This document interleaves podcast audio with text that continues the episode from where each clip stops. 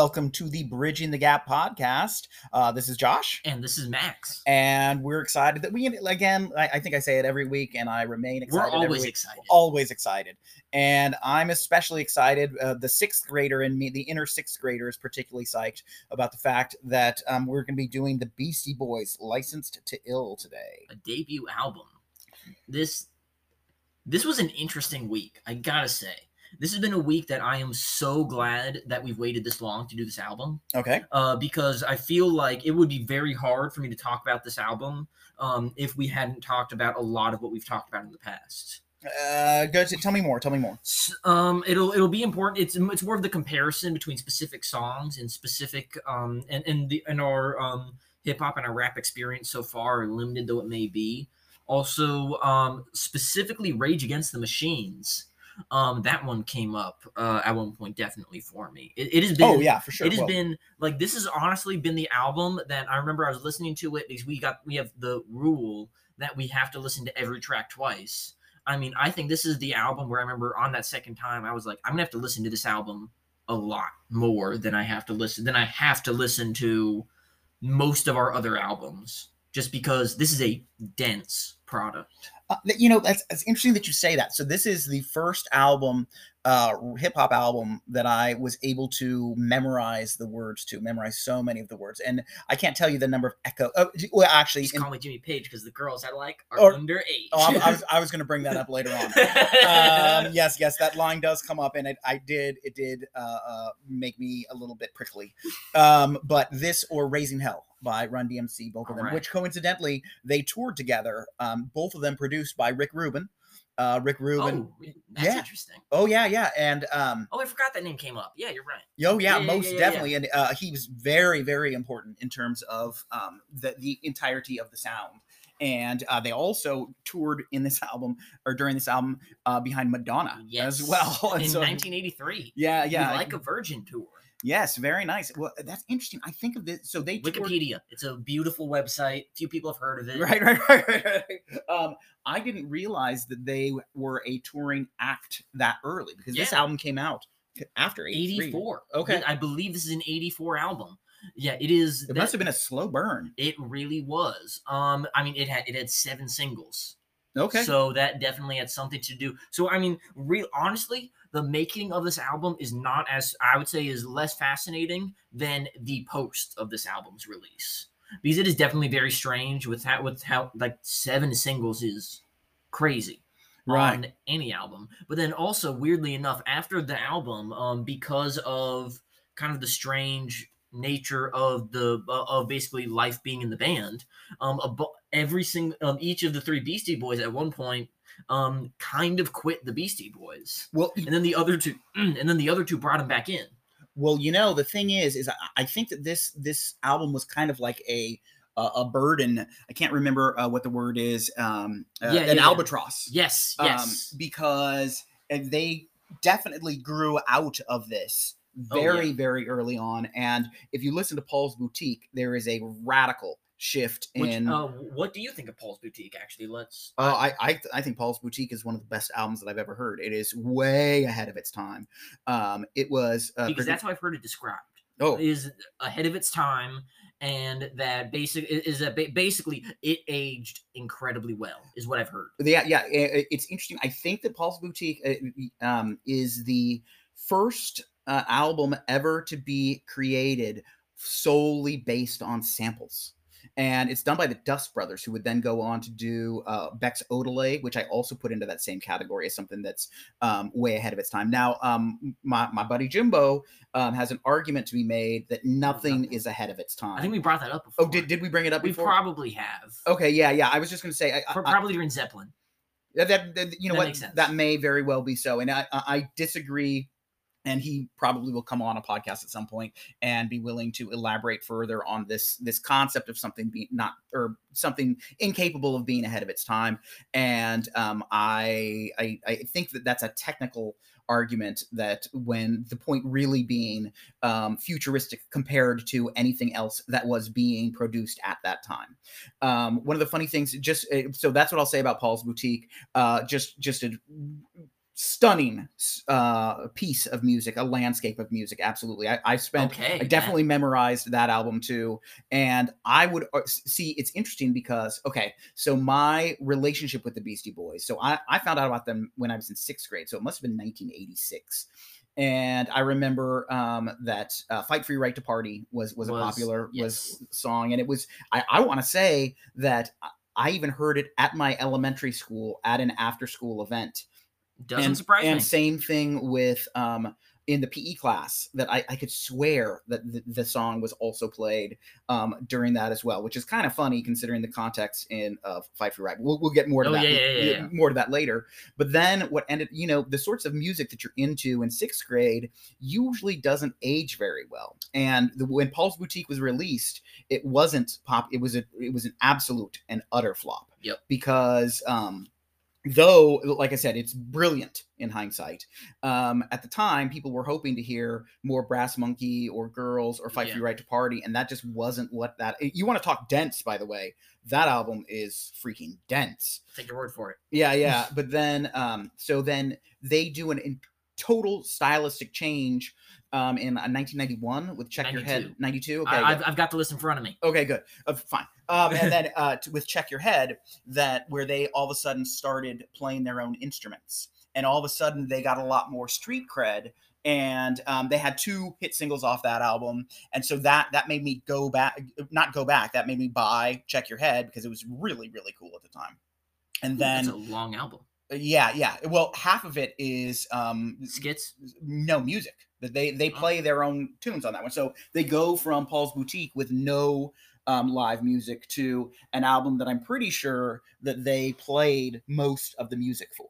All right. And um, so then that's what made me backtrack into Paul's Boutique. And so Paul's Boutique to me was just a an absolute discovery. I thought it was remarkable. Oh, also a fun, a fun thing that came up on a Monday. Uh, me and my friends have a, uh, me, and- me and my friends have a trivia group that has so far gone out once. Mhm. But um, our tentative name currently is Hot Sauce Committee Part Two. Oh, nice. nice. Yeah. And is that uh, that is Beastie It- Boys oh, related? yes, it is. It is their only instrumental album. Okay. Yeah. Because I was talking to a friend who, um, who I wish I could have had on the podcast, but um, it felt a little too awkward to to make the pitch. Right. And uh, but um, but th- hey, you they are together with my dad and yeah, exactly. Yeah. Well, I would have done it one on one. I would have done it one on one and then just sent you the file. But um, uh, they are a big fan of Paul Revere, and I really wanted to talk to them Okay, about, okay. and I wanted to talk to them about that.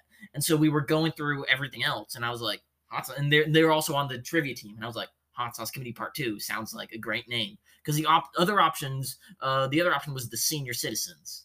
Ah, that's, that's which clever. nice, that's, is yeah, nice, yeah, yeah. like- get it. it's, it's no Hot Sauce Committee Part Two. No, it's not. It, well, I would be curious to know how many people uh, would be would who you'd be competing against would be aware of where that's coming from. Well, and the thing that kind of throws it is it's part two, just randomly. I was name another brick in the wall, part three. You're right. right. so, um, as far as this this album goes, um, re-listening to it is very fascinating to me. Um, in the same way, if you recall when we talked about Pearl Jam 10, how I hadn't digested any Jimi Hendrix, and then having done Eddie, all that, uh, Pearl Jam, Eddie Vedder. yeah, yeah, yeah, yeah. Um, You said Jimi Hendrix, no, no, no. That that when I originally listened to Pearl Jam when I was a kid, right? I had not digested any Hendrix, and so now my going back and listening to it, Okay, where I hear okay, all okay, that that that okay. that uh, Hendrix influence. is the same way here. I didn't know a single sample on this album when um, I initially heard it, and to think that how sample strong it is, right? Like I didn't know any Zeppelin, I didn't know any Black Sabbath. As far as I was concerned, this was all brand new original material for me, and um, it struck me that. Um, that it that it might have and that's all Rick Rubin, by the way Oh yeah, yeah, yeah. um, that it struck me that they might have been trying to also appeal to an older audience who would have recognized that. And I also another thing back to Paul's Boutique. Sorry to be all over the place, no, no, no. but um, I think Paul's Boutique was one of the last albums that was released with samples prior to them actually writing legislation about what could be used in a sample, how much could be used, um, how much you had to compensate the original artist for it. I think at that point they were still pretty underground use of samples, and so it was it was very unregulated. So I think that that's one of the reasons why Paul's Boutique ends up standing out is because they were able to use all of those samples and Pro Tools too. All right. Um, uh, go ahead. Um, Yeah, I'm just looking through. Um, I mean, honestly, I I think we're I think we're ready to start rhyming and stealing. Well, well, hold on. Uh, Oh, well, I oh, just, we, I are, just- we are not ready. We're not ready. No, the the rhyming and stealing will commence soon. But I just wanted to give give overall uh, discussion just about the um, their awesome distinctive voices, oh and my the- the I mean, deft interweaving of lines, and I think that that's what made it so fun to sing along to as a kid because you could kind of almost like impersonate each of them. Yeah. In, in my they all have their own. They all they all have their own unique cadence and Mhm. style and. but they still bounce back and forth with each other so well. MCA um, definitely has the voice that stood out the most to me as a kid that I thought was was way way um, awesome. See, I would say Mike D personally. Um, Mike D, I think, was my favorite of them. But MCA's voice, his actual voice, was um, I think is probably my favorite one.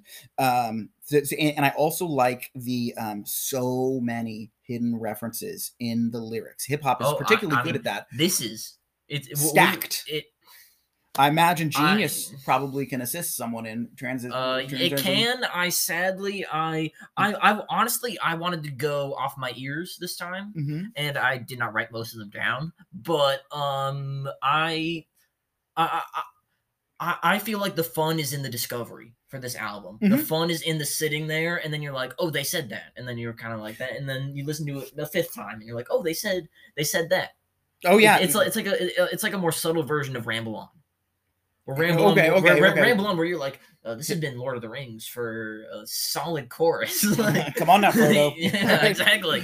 and and uh, you know i don't know to what extent i was it was i was affected by my age when it came out too like i don't know that that i could um embrace something that was like this for and i think that's what the british bridging the the gap sort of concept is because i I- can't imagine that there, that there's a contemporary artist who could release something that kind of hits me like this um There, that there's one that does for me. I would totally say Post Malone. post malone is the, the the name that i have on my notes as far as why how i don't know I- or also for others, I would say Billie Eilish. As, ju- as not for me, but I would say they're totally people who like have latched. I'm just got a massive fan base, so that have just latched on in a similar way.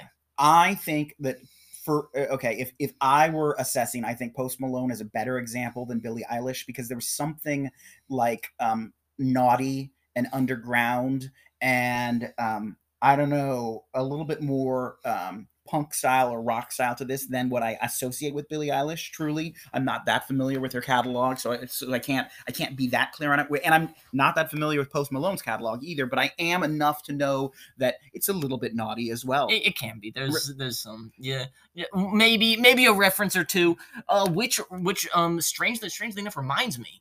Um, do you want to know what album we're doing next week? Oh my goodness, yes, absolutely. We are doing. It is my pick. It is Elton John's Honky Chateau. and boy, that is going to be a definite change from yeah, it'll, uh, it'll be Boys License exactly. Well, you know, we like to diversify. We like to keep our music tastes uh, nice and varied over the course of this podcast. We don't just want to stick with our uh, 80s and 90s rock.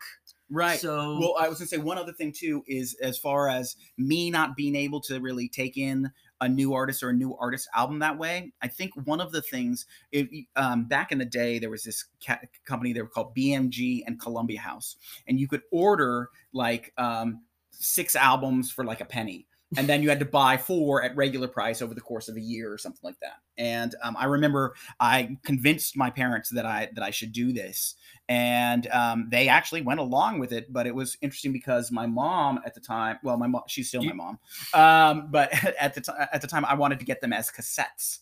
And my mom was like, "No, you're not cassettes. Cassettes are not. A, don't get cassettes. Um, you should get uh, albums, like vinyl. Absolutely." And so I was I was talked into doing that for a long time. It was a major regret of mine that I had vinyls because do you remember any of the albums? yeah, I do. I remember it was well, Beastie Boys, uh, Whitesnake, Slide It In, which I don't think that I ever listened to the entirety of that album, and I got that because I also got Whitesnake, White Snake, which um, I did enjoy at the time. And those are the only three. You know, I'm sure if I sat and thought about it a little bit more, because I'm, sh- I like I said, I know I got I got six of them, um, but I just can't remember what the other ones were. I did, you know, I had Michael Jackson Thriller, and I had Journey Escape was the first record that I ever got, and I got it for my eight year old birthday. Maybe even younger, actually, now that I think about it, because I would have been in Stockton probably for my six year old birthday. We did the math on when it was made, you'd know, and it was for my my very very Escape. Yeah my very sophisticated 13 year old babysitter was who um, got it for me at the time. She lived um, across go. the street. And let's see what year it was. And I'll probably be younger Escape. than I thought. It would have uh, been 81. 81. So for my five year old birthday, I got uh, Journey Escape. And I do remember liking it quite a bit. Um, I'm still I'm not a fan of Don't Stop Believing. I believe I've addressed that that in the past. Uh, 1.2 billion listens on Spotify. Uh, Don't yeah, no, I'm sure, I'm sure. Um, but um, so for me, since I had it on an album, uh, um, on vinyl, um, anytime I turned it on, I was listening to the entire side of it and I think that's so different. For you are not required to listen to any album uh, except for, except for for bridging the gap. Well, except for bridging the gap, right. which has fundamentally changed my listening to music. Did you? I, I don't know if you know knew this or not, but we're the bridging the gap playlist, which is still available and on Spotify, free, all that sort of thing, in the same place where you see this here. Um, if you look up bridging the gap, you'll probably see it. It is over twenty four hours long now. Yep. And so if and, and there and there are some spoilers. Yeah, yeah. If you want if you want some spoilers for what's coming up next, um, please feel free to check in. Um, and we hey, we'd love to get feedback and or contributions from anyone. Because also, um, Spotify now allows you to rate podcasts. Oh, oh, you know, I know that. Remember, yes, we we figured yes, that out because I know there's at least one five star rating. Yeah, on there are there are at least two. um so anyway, I think that it may be time to it's rhyme and time. or steal I, or I, both. You know what? Jimmy Page did both. I think we can do both. All right.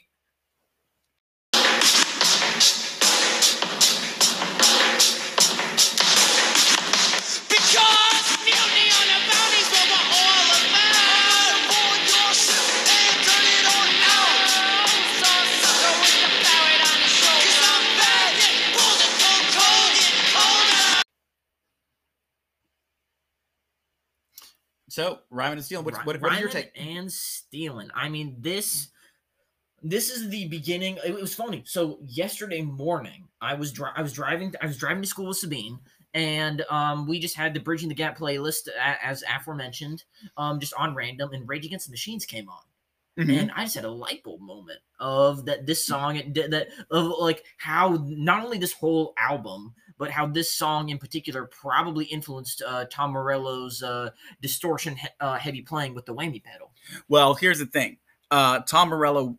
Well, first of all, I think that Rage Against the Machine were definitely influenced by this album, and I'd say that that's that's the seedling of Rick Rubin. Again, Rick Rubin has not worked with um, the Beastie Boys or did not work with the Beastie Boys, but his fingerprints are all over this. Like I said, incidentally, his fingerprints are also all over the new uh, Chili Pepper um, album. It's the double album that's oh. coming out, and I think that a while back we mentioned um, the, the, the single, first single, the bl- uh, Black something. Mm. Uh, I'm, I'm double, uh, Black Summer. Is it Black Summer? Black Summer. I think that yes. that's the one. But then the the second one came out, and I love. I think that song is awesome. Which it makes me poster super, child.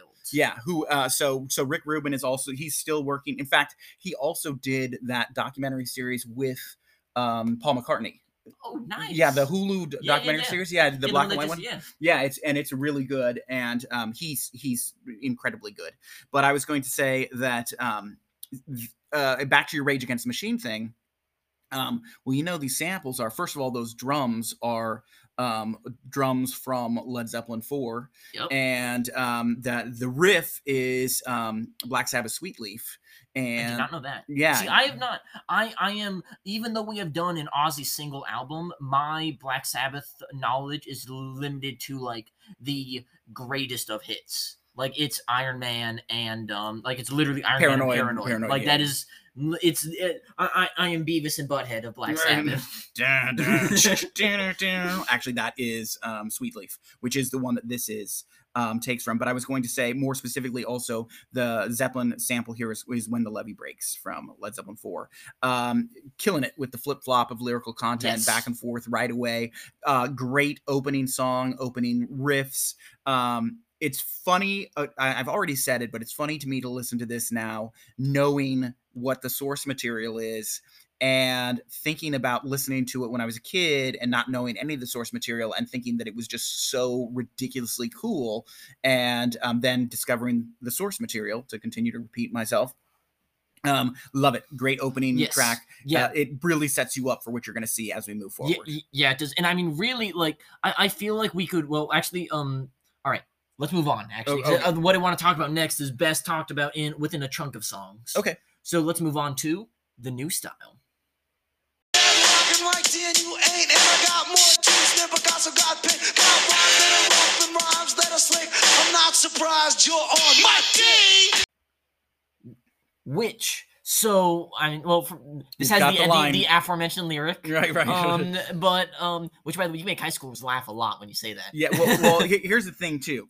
Um, so Did you play this single during class? uh, Which I mean, I don't know if they get the Jimmy Page reference. So I didn't get the Jimmy Page reference when I was a kid, and not only that, I didn't realize that that's a legit reference. You know, oh, Jimmy oh Page. yeah. Oh, I've I've read I've read the book. I've seen the pictures. Oh, Well, yeah, I- yeah. let's say you know, let, us say for our audience, you you've read more of the book. Oh yeah. Well, no, that he literally A documented relationship. with a 14 year old and document he was known as being like predatory not not only strangely predatory towards especially young girls but he would like the rest of the the band would go out and like party and go to a club or whatever so they'd go mix with everybody no he would send people out to bring them back to him Yeah. yeah no Yeah, why he so, was. Yeah, he he had a well like th- th- th- this is not an allegation. This is a well documented. right it's insane to me like uh, which which actually I I know we're about to go on Mike going off on a Zeppelin kick. Did I've heard um vague things on the internet and on Wikipedia, the best sources, that maybe um their manager had more to do with that than um Page himself. That maybe he might have motivated that behavior. I- I'm curious. Um, I don't think that he motivated it so much as he supported it and encouraged. Like, I, I think that he was he was all about keeping everybody happy in the band and making sure that the money continued to roll in, the party continued, and um, so and what then he that could, meant other things continued, and he just kind of accepted. Yeah. that. Okay. yeah, and I, I'm only now I'm just over halfway through the book. I'm sorry, I'm going at a slow pace, but it's pretty long too. Yeah, it's, But- it's a dense book. Right, right. But I would say so if I'm over halfway through, about two fifths of the way through is when um it becomes a little bit un uncomfortable to think about the the degree. I would say around two, Led Zeppelin two or three. Or... uh no, no, it's after Led Zeppelin f- for it's actually after House of the Holy. Oh, so because it's when they're the heroin years. well, it's heroin hasn't come in yet. Oh, Coke is definitely Oh, going crazy. get crazy. but it's it's um LA too that they're Oh, yeah, yeah, so yeah. so basically I guess and I again I know we'll go back to Beastie Boys eventually. yeah yeah yeah we're, but in terms of the the Zeppelin trajectory I didn't really know anything about them in context in terms of the fact that they were not huge in England necessarily but they were Really? massive in the United States yeah they were kind of looked down upon and Jimmy Page was always frustrated that he didn't get like the street credit that he deserved As, so he's yeah. constantly uh, fishing for that. But they would book tours in America and just go crazy for six months. And American big dumb Americans love them some big dumb Zeppelin. uh, I, I I say that as a big dumb American myself. Look, Marc Maron would agree with you. Right, right. Oh yeah. Oh for sure. Yeah, yeah, yeah. No. um, I, I'm I'm not sure that this album would be made nowadays, and newer songs probably um it have more explicit themes, like things that you would hear on the radio Oh, totally. I nowadays mean, or whatever. Po- uh, but it's Malone, bring back Post Yeah, Malone. yeah, yeah. And and so, but I still think the the nature of the inappropriate discussion on this is not something that would be uh, tolerated to the same extent. Anyway, back to the actual style of the song. Okay, go on. Um, the I, I think that maybe my, my my favorite part because of how different the first part of it is is the finale. The, uh, is the breakdown. the Yeah. com- the complete and utter shift that is that is that breakdown. It feels it is unlike any breakdown that I think that we have covered over the course of this podcast. It is um incredibly unique. Um, I just I, I really I really do enjoy that breakdown. Well, and one of the things I, I- think it's interesting because I would not have described this as a dense album. When I hear um, uh, other hip hop artists, especially of today, like a Kendrick Lamar, is going to Oh, be yeah. way more dense than this to me. And I, I think some of these lyrics are are almost comforting in their predictability, and it also makes it so that they're more catchy and more likely to be sung along to. Whereas I think a lot of hip hop these days, um, it is the um, It's a the vibe. hook. Well, Yeah. it's and, and then it becomes it's a hook, and then it becomes the vibe. Mhm. Like I have I have gotten on after our uh, Kanye podcast. I've gone on a Kanye kick over the past seven days. Like it's been I have been just like my Dark Twisted Fantasy, 808 and Heartbreak, and then like just going crazy because I saw that um Kanye's um that my Dark Twisted Fantasy Mhm. number 17 of all time on Rolling Stone's top 500. I remember it coming out, and I remember it being massively, massively it's a- fantastic album. Uh, but, uh, uh, but anyway, like yeah, that is what it is. What happens is there's a hook, and then you're in the vibe, Mhm. and then it just you kind of roll with it. Yeah, I'm having a hard time with Kanye these days. That that's that whole it's a whole conversation for another Yeah. another thing I know. But did you see? Have you seen the documentary? Did we talk about this yet? We we have probably referenced it. I've not seen it yet. That's that's part of the other reason too. I went on the Kanye kick is because I want to be like fully knowledgeable of that early ish, uh, early to early ish material before I go into it. Okay, yeah, I, because there's so much story behind 808 and Heartbreak and behind Oh, yeah. My Dark Twisted. I mean, it's literally called My Dark Twisted Fantasy, released the year his mom died. Like it's well, 808s and Heartbreaks was released the year his mom died. oh okay okay okay Yeah, I- I- that's the heartbreak okay, component, was- and okay, It's definitely a departure. oh Um, and I think from yeah, I mean from graduation. yeah, as I recall too, it is there's no profanity on it. Okay, Yeah, yeah. Then I- I, actually, I, that that's honestly that sounds like a Kanye move. right, and and you know, I may may be mistaken. Some of the guest artists probably engage in, but I remember you guys being very, very young. In fact, I think "Love Lockdown" was Oh, the yeah. first song that I remember Sabine like grooving to, and definitely, you know, like she was. It was that and um, a "Boom Boom Pow." Oh both, yeah. both of the, both of those songs. those were- those those are popular ones in in the Deal household. yes, I believe there's a video of me dancing to that at Papa Momo's too. Right there, there. Well, there's a video of you. Do you do you remember? Uh, there's a video of you I don't think I dancing want to. to "Temperature," and it's by Sean Paul. And Uh, uh, yes. yes, Yeah. so you're rocking out, and we're we're watching you and kind of encouraging you. And Sabine, being the showboat that she is, decides that she's going to try to do the same thing as you, as you. So she dances for a minute, and then she just runs into the other room and bangs her head on the couch like four times. Just in her massive enthusiasm Oh, and no. desire to be entertaining. yeah. Go ahead. What were you gonna say? Uh, um, actually, uh, I feel like we've almost we're still in the new style. We are. We are we are still in the um.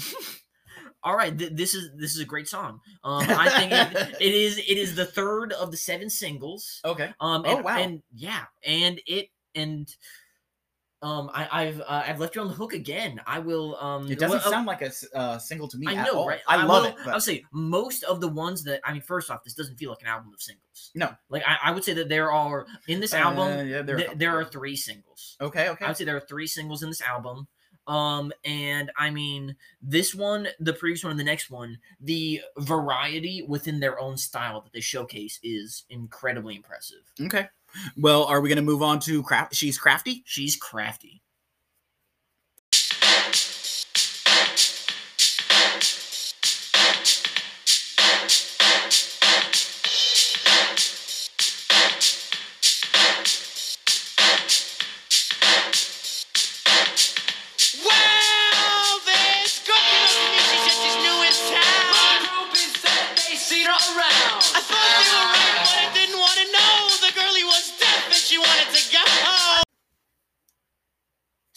She's crafty, which I mean, this the opening riff might be one of my favorites on the album. And of course, it's a Led Zeppelin and of sample. course, it's a The- Zeppelin the- the- sample. it's the ocean. But It- yeah, yeah. it is. It, Rah, it- rah, rah, rah, rah. yeah, like it. This It's a badass. it's yeah. a sick way to start. Um, just a a sick song.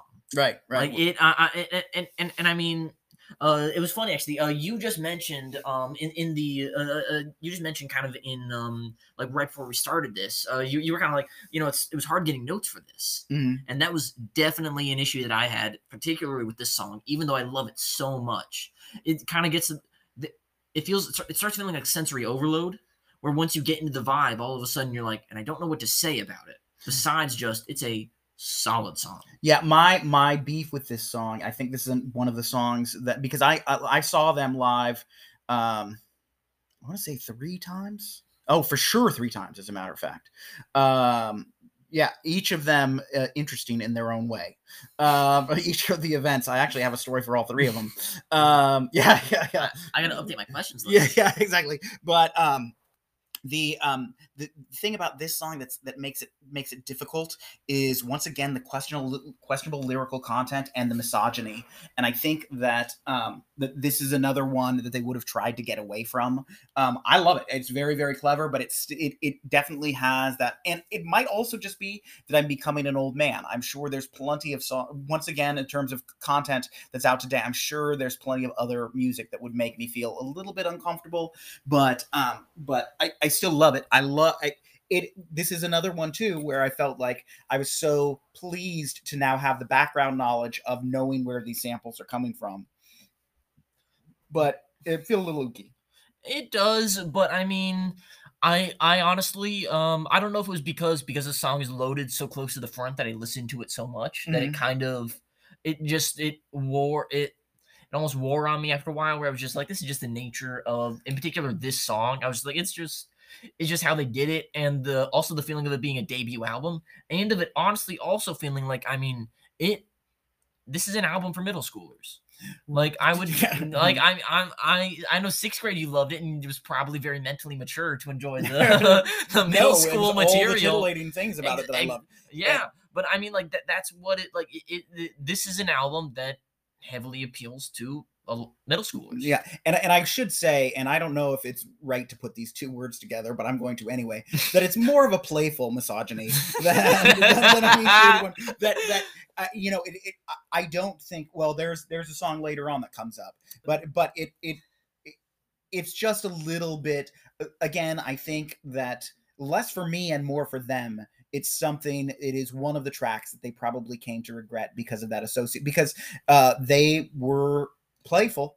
Yeah. And because it also I remember there was a lot of the band. I remember I think it was uh, I think it was Mike D talking about how um about how they wrote these songs and then they'd go to concerts that they'd sell out and they'd be like these are not the people we wanted to be our fans. Mhm, mhm. They'd Yeah, be yeah. like ugh. yeah, no, and I think that led to a massive breakdown. I think that's what why you saw, Why they kind of broke broke up and came back together and broke and yeah. and and that their their recorded output is so is so minimal if you think about it in terms of the fact that they were a a recording entity for you know almost thirty years. I don't know when and they have maybe six albums, right, One of which is an instrumental. right, and what one of which is a lot. Well, I mean, actually, pro- probably Paul's Boutique probably took a lot of work, mhm, but I mean, the still the yeah, the the, the teamwork can be noticeably uh, lacking. right. Um, so do we move on to To posse in effect. Yes, yes, y'all, and you don't stop.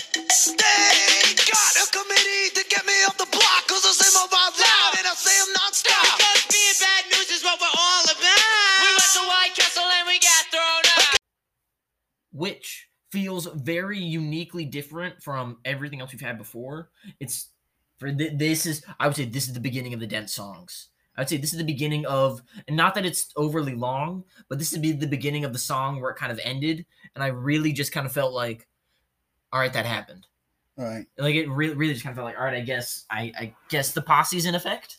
Yeah, it, it does have one of my favorite lines in it where he says, "Eh, "I've got a girl in a castle and one in a pagoda." you know, I got rhymes like Abe Vigoda.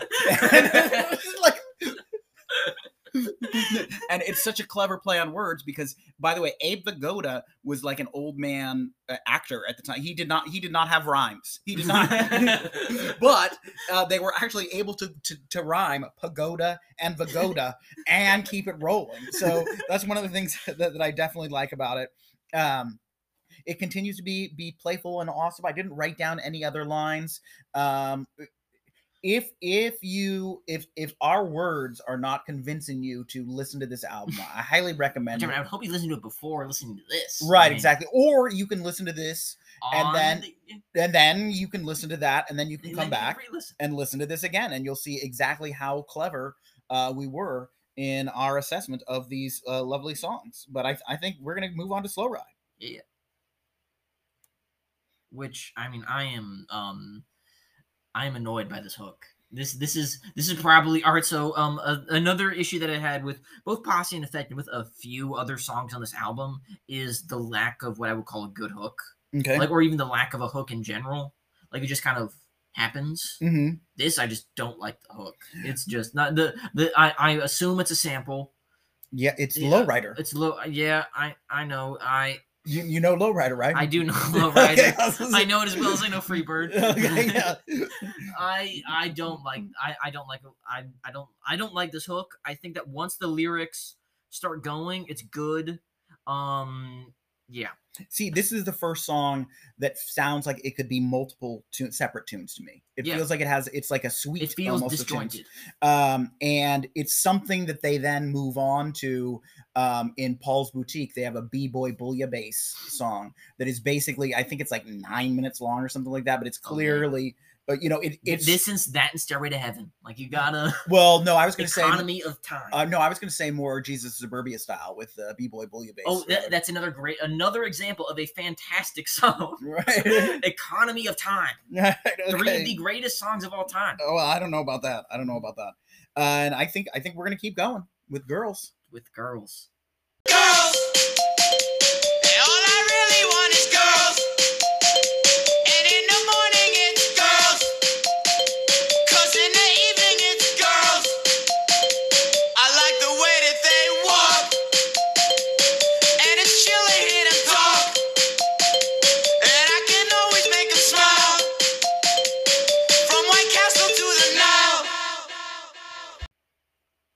Single number seven.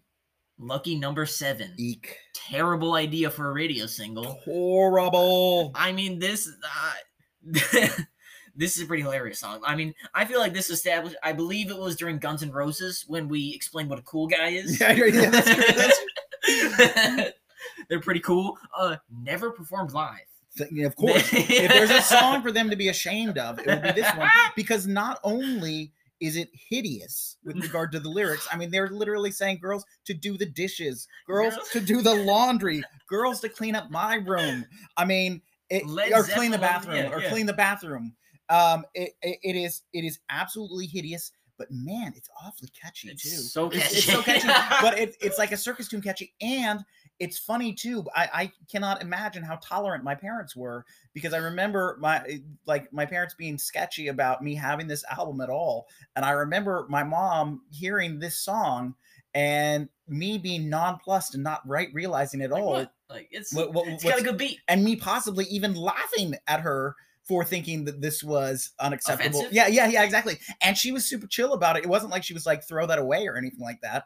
But um, yeah, this was it, uh, it's high level cringe here, um, but catchy again. but catchy. The beat is great, and I mean, it, It- that just that just makes it worth it. Does it sound? It does it sound like circus music a little bit to It you? totally Okay. does, and it feels honestly of all the. This is an album that even though some some tracks feel a little long, th- this is an album that feels very much so worked on. This feels like a throwaway track. This feels like literally someone was like, "What should we do next?" And they're like, "I don't know. I'll hit the keyboard for a few minutes and we'll see what comes out." Yeah, yeah. I I am not a fan of this this song in any way, shape, or form. It's no no bone movies. Uh, no, I. You know what? I I think No Bone Movies is better by I- far. I, would uh, say way the, better. the composition of no bone Yeah, yeah. movies is definitely but lyrically, it's lyrically. It's it's it's no uh, giving a dog a bone. Right. Oh yeah, I forgot for the no bone movies. It's like my pulsing membrane Yeah, or whatever. Yeah. yeah, yeah, You're right. That that one is a little bit more um, off putting. Um, and we move on to Fight for your right.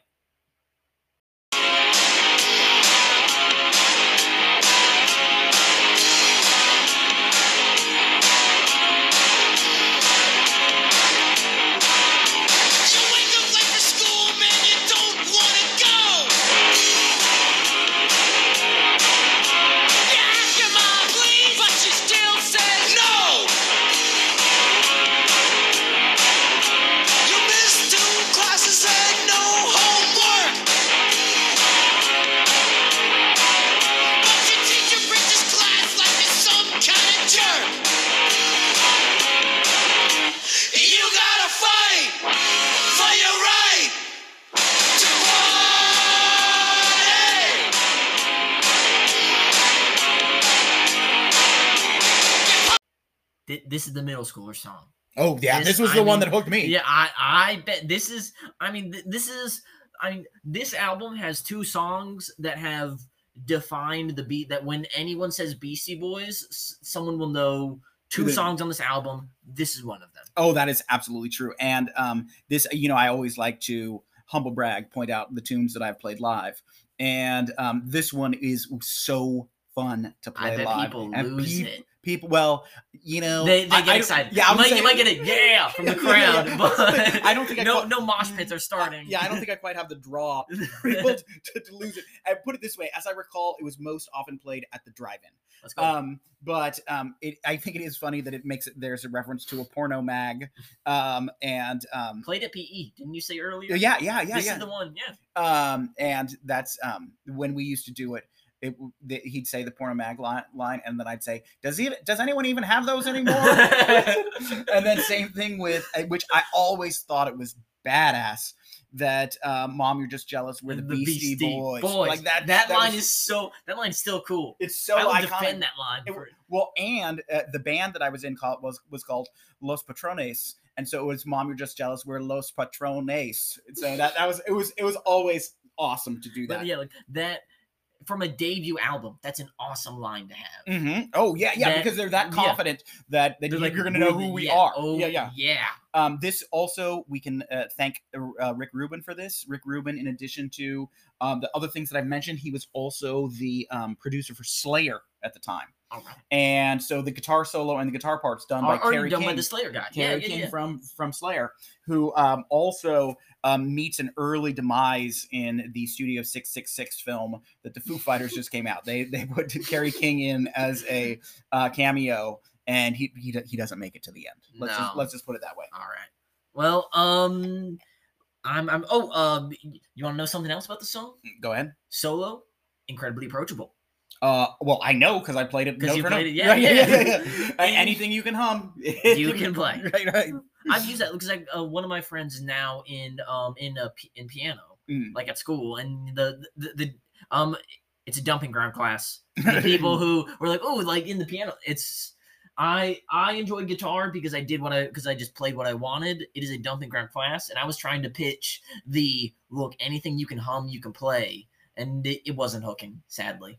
Right. But it, I I've been I've been trying to uh proliferate that logic to my uh, more mu- slightly musically inclined friends to hopefully convince them to pick up an instrument and may- maybe throw some Black Sabbath in. Well, the thing is, it's true that anything you can hum, you can play, especially if you have sheet music to it. So I, I don't know that there's anything you can hum that you can pick out because I don't know that I'm a good Oh, enough no, hummer. To, but, but I'm just saying that, that Anything you can hum, someone could be like here, and you could be like, and you're humming the. all right, we both got our humming We- in because I did the did that. exactly. All right. Um, and this is a this this one and of course the next one No. are pure Rage Against Machines. oh yeah, Well, I mean, like, like it's I, uh, yeah. I mean, there would be no Rage Against Machine Without without, this Beastie album. Boys. Yeah, yeah, there's no doubt about it. Are you so ready? no sleep till Brooklyn. No. Sleep till Brooklyn.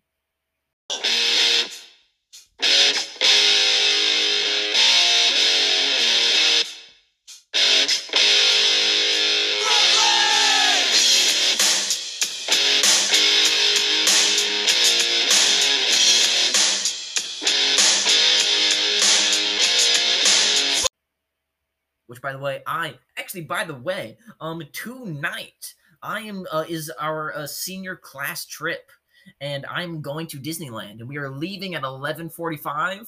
Um, I had a friend, and we were going to drive all the way to Anaheim on a bus. Get there at about you know six, seven in the morning. Had a friend ask me, he goes, "I'm going to download a TV show. What are you going to do on the bus?" Mm. "Sleep." right, good, good. I was gonna say, I hope that we do that. that it's midnight. Right. Like the bus is arriving at the school at eleven forty-five. Yeah, there there um was a time when I was unwise enough to think that I could go through the night or no. like stay up till two thirty and then work at six in the morning or something like that. And those days are long behind me, long behind me. Um, Those so days never existed for me. Well, Yeah. I don't know. We're not in college yet. We'll see what happens. you'll see you'll see what happens. There just might be something exciting that you're doing, and you may have to work the next day, and you may have And some just- friends who encourage you to you make may- some poor decisions. White knuckle it. right, right. Or you think you're going to white knuckle it. What ends up happening instead, though, you call in at six fifteen in the morning saying, "Ugh, I'm sick." um, All so right. one, once again, rocking with Ruben and King. Rick Rubin's in charge of this one. King does the solo again. This one I have never played. I've played it privately by myself, but I've never played it live. I would love to. And one of the things that sticks out to me about this song is um, this was pre me knowing who the Beatles were. I knew who the Beatles were, but, I wouldn't but have been that yeah, yeah, familiar yeah, with them. And when they say rocking this party eight days a week, I thought that was the epitome of cleverness and like it was just so such a cool line and it's funny that there's so much theft that goes on yeah. um I mean, at least they're upfront about it with the rhyming and stealing. Like, Right, right, right. They're, they're not. They, they're, they're no Robert Plant, Jimmy Page, who's just Right. like, here, well, well, well they're just stealing yeah. Was it like, what's the lyric? Oh, it's a whole lot of. It's it's a lot of love. We'll do a whole lot of love. yeah, yeah, yeah. it's a totally different thing well it reminds me i've had to um talk to my, my a couple of different students in my class about like plagiar- Plagiarism. plagiarism and i'm like you little turds like all I have to do is highlight it and press explore and it's all there. And I've caught enough kids now who like just moved a couple of words around and I'm like, hey, okay, that's fine. I'll I that's fine. Some effort went into this. You've done some effort. You didn't straight up steal it. But hey, They at least read it while they were editing. it. right, right. Hey, talk to your English teacher because I have a feeling that other teachers are not going to be as lax as I am about this. So I just don't want you to be in trouble in the Well, future. I doubt there'll be an AP classes. I feel like Those who are doing that probably are not Are not. stepping out. But uh, you never know. You never, you never know. know. Right. There, Maybe maybe they're you know going to turn over another leaf. I don't. I, who knows? I'm not in charge of that. All I know is that I, given the choice, I would sleep before Brooklyn. we should probably talk about uh and um hmm. I mean, uh, oh, also uh, a thing that I remember thinking of, like after re-listening and re-listening to this album, is that I think this is the B side at this point. Yes, for sure. Um, and I mean, I think this is one of the few songs on the B side, besides the final track, that has a finale, like that has a real and true. Where it's like, boom, and it's over. All the others, I feel, I, I feel, I'm double checking, but I really do. Uh, besides and and Brass Monkey, this one and Brass Monkey, I feel like besides that, it's very much so. This one, Brass Monkey, time to get ill. The list is getting longer as we go. Um, but like, I feel like they they just kind of end Mhm. and that has different effects depending on the song. okay, I I you're I did not take note of that, so I will not disagree. But I I also think though that my my noting of that is an effect of listening to more modern hip hop and modern rap, and I feel like it really, it really, I feel like also well, actually, you know what? L- Let's just go into Paul Revere, and then I'll talk about it more there because, like, my Okay. because yeah, Paul Revere. That brothers, you know so well. It started way back in history with that rap.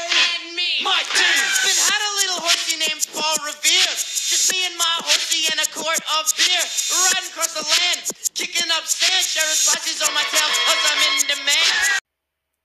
the third single, in fact, or I think third single. I might have said third Yeah. single already.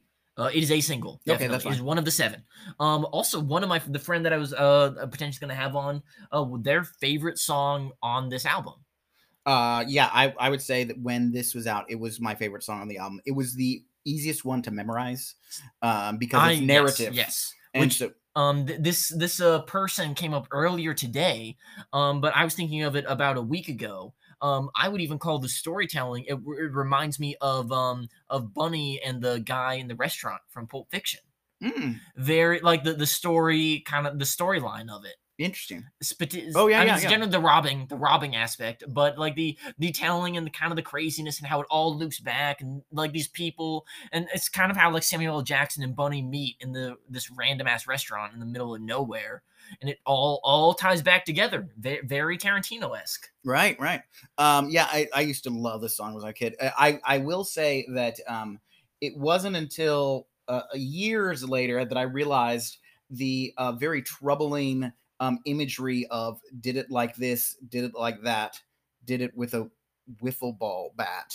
Yeah. Um, the, the- that that uh, uh, uh, not the worst song on the album. uh, Right, not right. the worst lyric on the album. No, but no, but definitely it, Definitely a teeth clencher. it raised the eyebrows a little bit. Well, actually, um, as recently as five years ago, I actually performed this at a rally. Um, in oh, really? yeah, oh, uh, I, I thought it was just the Bruno Mars. Or oh no, I did that too. Did Uh, that yeah. too? Of, I, course. I I tend to be willing to perform at rallies, but um, the the interesting thing about it is Did you have a partner? uh, yeah, it was a group of three. Uh, Yeah, of course, of yeah, yeah. course it was. Yeah.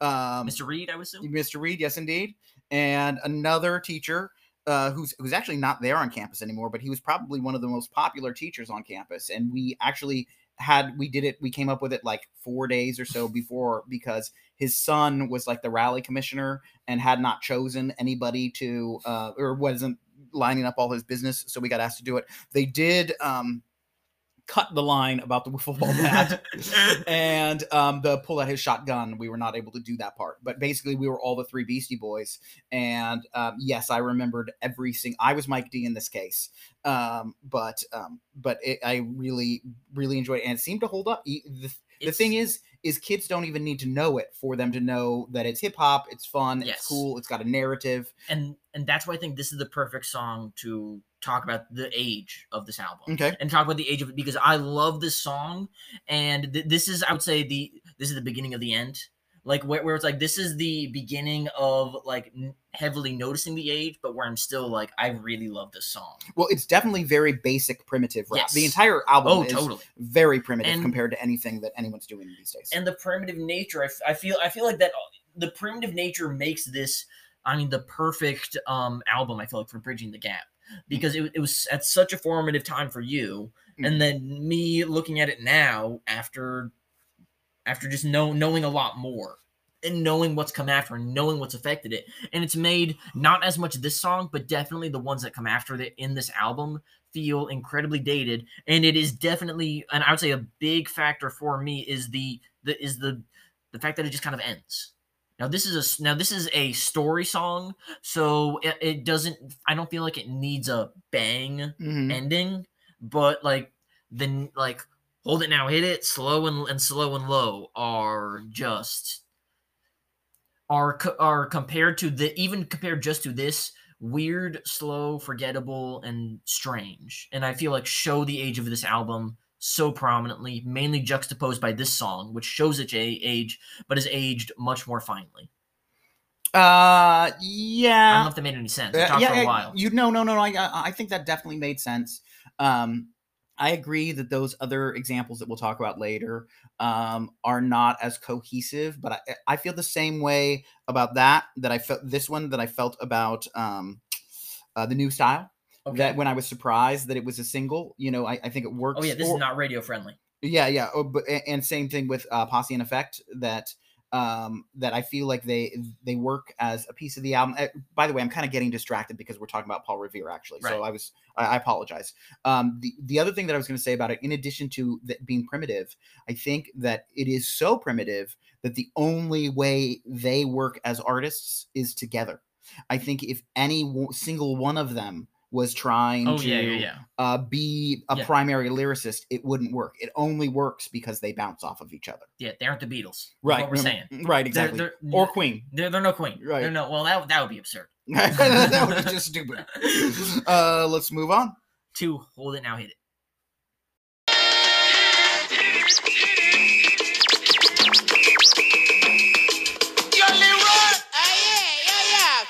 Don't you hook up that Def Jam right about now? And now I chill real ill when I start to chill when I fill my pocket with an out dollar bill. Seven months ale out the window sill. When I get my fill, I'm chilly chill. Which I've clearly established is my favorite song. Right, right, right. Which I mean, like the, the- I mean, I so specifically, I like I really noticed it when I was listening to my Dark Twisted Fantasy, um, and just noticing, which I mean that that is um that is a different like the not even the lyrics the composition yeah. the production is so fundamentally different and i mean that was honestly what i thought every time i listened to this song was i could be listening to all the lights out or I could be listening to All Power, ones, yeah. or I could be listening to um from a different album, but I could be listening to Roses from Late Registration. Like that was all I could think of really when I was. I'm I'm sorry to say, like that was all I could think of was I could be listening to other newer and honestly better hip hop and rap. By the way, the one that bangs from my Dark Twisted Fantasy, as I recall, it's on this album, is Monster. Yes, Yeah, that one. Yes. That one is just yes. just- that is a monster. And the thing is about it, um, is that like so uh, I don't think that um, Kanye West is that good a rapper at all. But um, but I, I'm increasingly disagreeing with you. By the way, the more I, the this, we'll come back to this when we eventually do repeats. But, But- let's let's just say I'm okay. increasingly disagreeing. Point being that I remember listening to it and thinking, you know what, he's doing. He's doing pretty good on there. He's killing it. And then all of a sudden, Jay Z comes on, and Jay Z just tears through. And then, uh, what's her name, Nicki Minaj, Yes, just devours that whole thing. The, the- my only regret, I know that we're, this is not the album that we're talking about, but my only regret with that track is I feel like is it Rick Ross at the end yes. where he just mutters Or- his way through the very. I think so. I think it is Rick Ross. Uh, I'm not. I'm not a fan of that. And as you can tell, I'm getting away from Hold It Now Hit It. Um, the thing that struck me about this one, and I'm sorry because I'm a fan, but my goodness, King Ad Rock's voice is so obnoxious and grating. Yeah, Um, it it is. It's terrible. Um, and it all it made me think about once it's kind of the same thing that I was saying previously about how it requires all three of them in order to um in order to Oh, yeah, actually sound Rick Ross. Yes, it is Rick, Rick Ross. Ross. Yeah, yeah. So I can move on. All right. Yeah, I'm totally. Let's move on to Brass Monkey.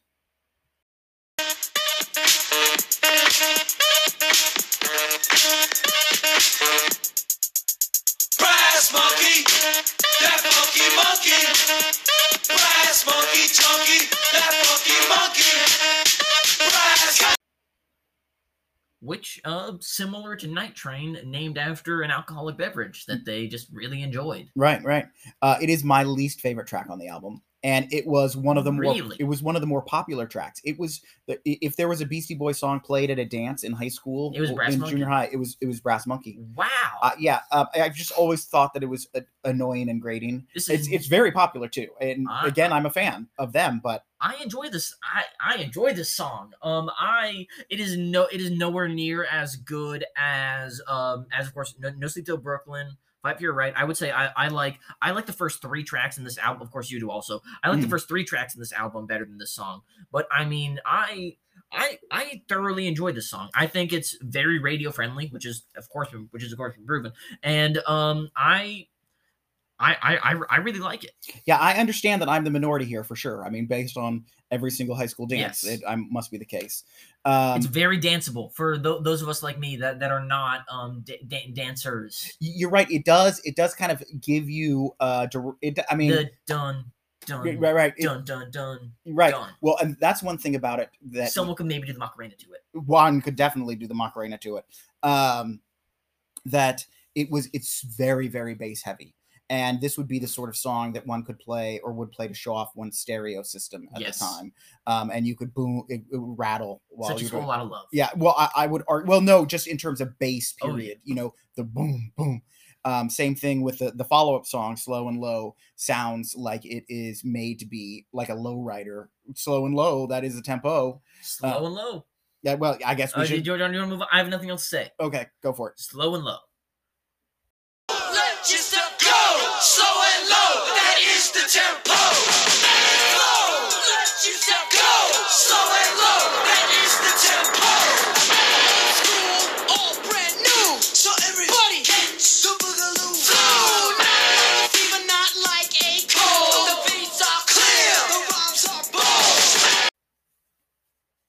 Uh, and what were you saying? Uh, uh, just I, I could imagine someone um, riding around town in like a low rider and just blasting this song, and that all someone who's outside the car would just hear is rattle, rattle. Um, I mean, I, I feel like, I mean, I, I, fe- I feel like girls is. I mean, we agree, girls is the one they should have axed. Mm. But I mean, like, I feel like this album goes one track too long. And I mean, I, like after Brass Monkey, I was ready for it to be. I- It, it, was. It was. It, it was time. To, it was time to get ill. Uh, and like, I feel like this song is just. It feels. It feels forgettable. It feels, and it's, it, and that's because I feel like it's too similar to everything else on the album. Like it feels like everything, like it, it feels like if you like maybe swap slow and low with something else, that song would then have the same the same purpose as it. It would be a weird, forgettable thing that just comes before the ending. Yeah, yeah, I think it's very hooky, and I think it's it's strong. It, it, it does have one of the stronger hooks of Right. the of the ones that I am not a fan of. It definitely has one of the stronger hooks. Right, and the chorus, I mean, you hear it once and you can sing along to the chorus, Oh, and so yeah. I, I think that's helpful. Um, this it's hard for me to separate this, and that's why I was also less likely to be critical of "Hold It Now, Hit It." It's hard for me to separate these songs from the context of the album itself. Like I said, it was on an LP, so if I turned it on, I would listen to it all the way through. Yeah. So I'm I was able to do that disaggregation a little bit more with something like Brass Monkey because I'd heard it in isolation so On many times. Yeah, so yeah, yeah. So so it's a little bit different in terms of my experience, and also to be honest, I might uh, uh, retract my statement about recommending Paul's Boutique to you I'm down with that. because because Paul's Boutique is a lot like this, and you know, like in terms of it's it's holistically um, a big deal rather than particular chunks and um, Sounds good. I I'm, don't- I'm down for that. I got I got a lot of Kanye to listen to, Okay. so I, I'll spend my time listening to that. all right, And um, I, I believe it's time to get ill. time to get ill. Time to get ill. What's the time? It's time to get ill. So what's the time?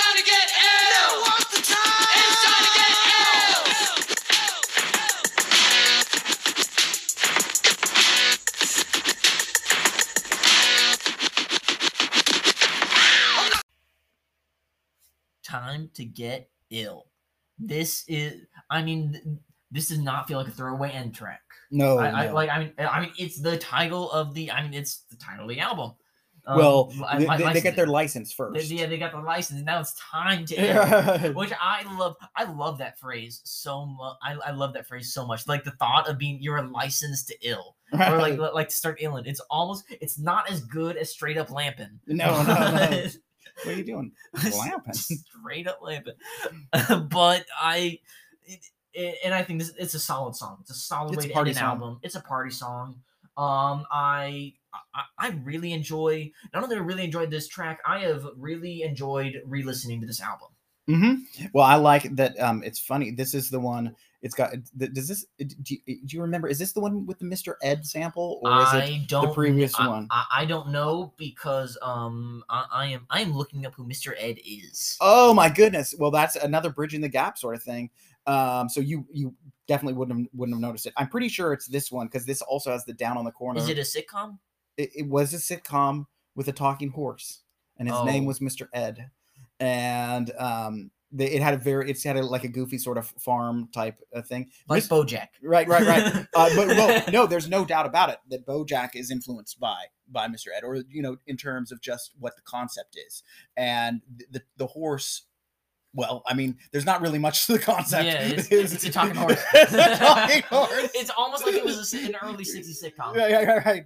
But I remember it being very funny when I was a kid, and that, that they would, um, you know, get the horse to talk by giving it peanut butter in real life. You know, like that's Yeah, how yeah, they. yeah. There might Because have it will be doing the right, yeah, yeah, exactly. so then they just cut in, and um, I remember it being the height of funny um as as a young kid but we had fewer options than, Yeah, than yeah, we yeah, do now for listening for watching things I reference back to my friend who's downloading a show tonight to watch on the bus. right yeah, we were not we did not have that sort of um opportunity um love the song love the album um i don't know that i'll ever listen to the album again though I don't think I. So here's the thing. I listen to this album. Um, I had to actively decide to listen to this album. Um, probably more than I have actively decided to listen to any of our other albums.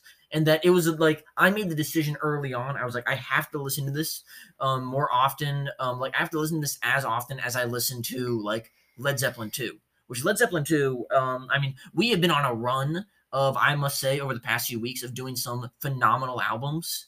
Um, this is not on that list, but um, like I listened to this album as much as I listened to any of those phenomenal albums because I knew I just this took a lot of work, and I I feel like that work really paid off today. good well i'm glad i i love the album i i but i it's hard for me to separate my just feelings of nostalgia for it Yeah. With um, with what I it mean, actually is. That'll be me and Post Malone in 20 years. I'm sure. And and having listened to it like, you know, 500 times in my life, I'm sure. I just there's nothing left for me to discover, I don't think. Now, it's funny that I'm I'm saying that when of course, having gone back and listened to it all these times now, I discovered a ton because I discovered um, all of the samples and was able to think about things in a little bit more context and a little bit more uh, concretely um, than as a kid, like the eight days a week thing or the wiffle ball bat thing or any number of things that just kind of blew by. And I can't say for certain that it's that I wasn't paying attention. I just, it's just one of those things that you don't gather that Yeah. much.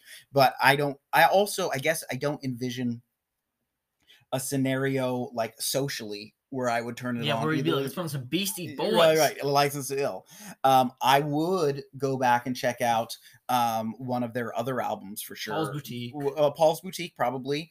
Um, check your head. I'm curious. That and Ill Communication are both ones that, that I think were strong, um, but very different. And then Hello Nasty is going to be the one that is that most, in my mind, mirrors on Paul's Boutique. So they kind of go back to a non-instrumental style with that Hello Nasty, and I remember that being the they have they have two other um legit albums that come out after that other than the the instrumental album Yes. Uh, and before we end, I have two questions for you. Okay. Actually, um, uh, first off is something I'd, I'd, I'd like to um, I'd like to start off just doing in general. Um, favorite song, least favorite song, song, underrated, overrated. So, what's your favorite song?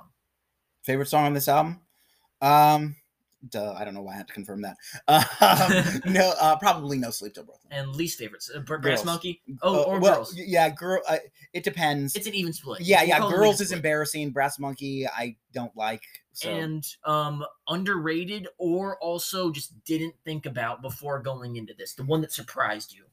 Um, you know, I'm afraid that in this instance, I'm not being uh, purposely um, challenging or difficult, but That's it's first time we're doing this. right, right, and I, uh, the, but that I, I, can't re, I don't think I can answer that because it's all such a personal album to me. All right. I don't, I, don't think I'm capable. of that. maybe What about El- you? maybe Elton John will have that for next oh, I week. think so. I think so. Uh, she's crafty, by the way, for underrated.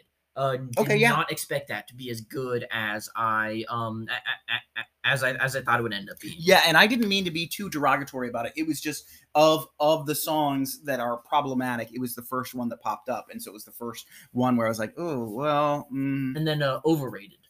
overrated." Uh, Brass Monkey. Brass Monkey. I would say Brass Monkey. right. Most, most All definitely. right. And I believe, if I recall correctly, that Brass Monkey was one that they did continue to continue to play. Yes. And uh, my final question: um, Would you rather re-listen to fully one more time this album or the College Dropout? College Dropout. All Uh. I had far more to. Uh, that's the Kanye West one. Um, yeah. Last I- week. Yeah, I had far more. Um, there there are still more re- uh, revelations that could be had in, in my re-listening to to that one, and I don't think there's anything for me to re-listen to this one. The one Then, then I guess because I haven't gotten the answer I wanted yet. Um, then I guess the question I Okay. ask is, um, which one did you enjoy more prepping for, this or the College Dropout? again college, dropout, because I, I love to hear it. Okay, yeah, yeah. It was the the uh it was but it was more revelatory. Um the I I enjoy part of the reason why I want to do this is so that I listen to new music, and I guess it's my fault because I've uh, you know hesitated in choosing something that is new because I can't vouch for it, and if they're my choices, I want to be able to vouch for them. That makes so that's one of the reasons why I'm particularly excited about next week uh, with Elton- Honky Chateau by Elton John. which um, I, I have to admit that before I began this process, I only knew two songs on that album, and so it was it's all new to me. I'm Uh, sure I, I'll repeat myself. I knew I knew uh, one song on this album before uh, listening to it to decide whether or not we should pick it. So it'll it'll be a fun week. All right, well that sounds good. Um, do you have anything else to close us out with with regard to the Beastie Boys? or- Um, I I do not. Um, honestly, this was a fun prep week. That that I feel like that that's the this is a fun prep week to an album that I will honestly probably also um not put on again. But it was a fun prep week. I gotta say. well, if anyone has any recommendations for us, any suggestions, anything like that, just remember that you can contact us at btgpodcast123 at gmail.com. we do answer all all letters Yep. um and um we also would respond to any tweets our our twitter activity has been minimal as of late We've also minimal to talk about. right right so but but but you know we do still get um notifications on our phone Yes, we do. so if somebody were to tweet at btg podcast one two three uh you can pretty much guarantee You will that, get a response. that one of us will respond We'll- we'll make the time. at least one of us and we might even get jimbo to respond Exactly. All right. Um, you have a closing line for us? I do. Remember, well, have a great week. And remember, once in a while, you get shown the light in the strangest of places if you look at it right. See you guys around.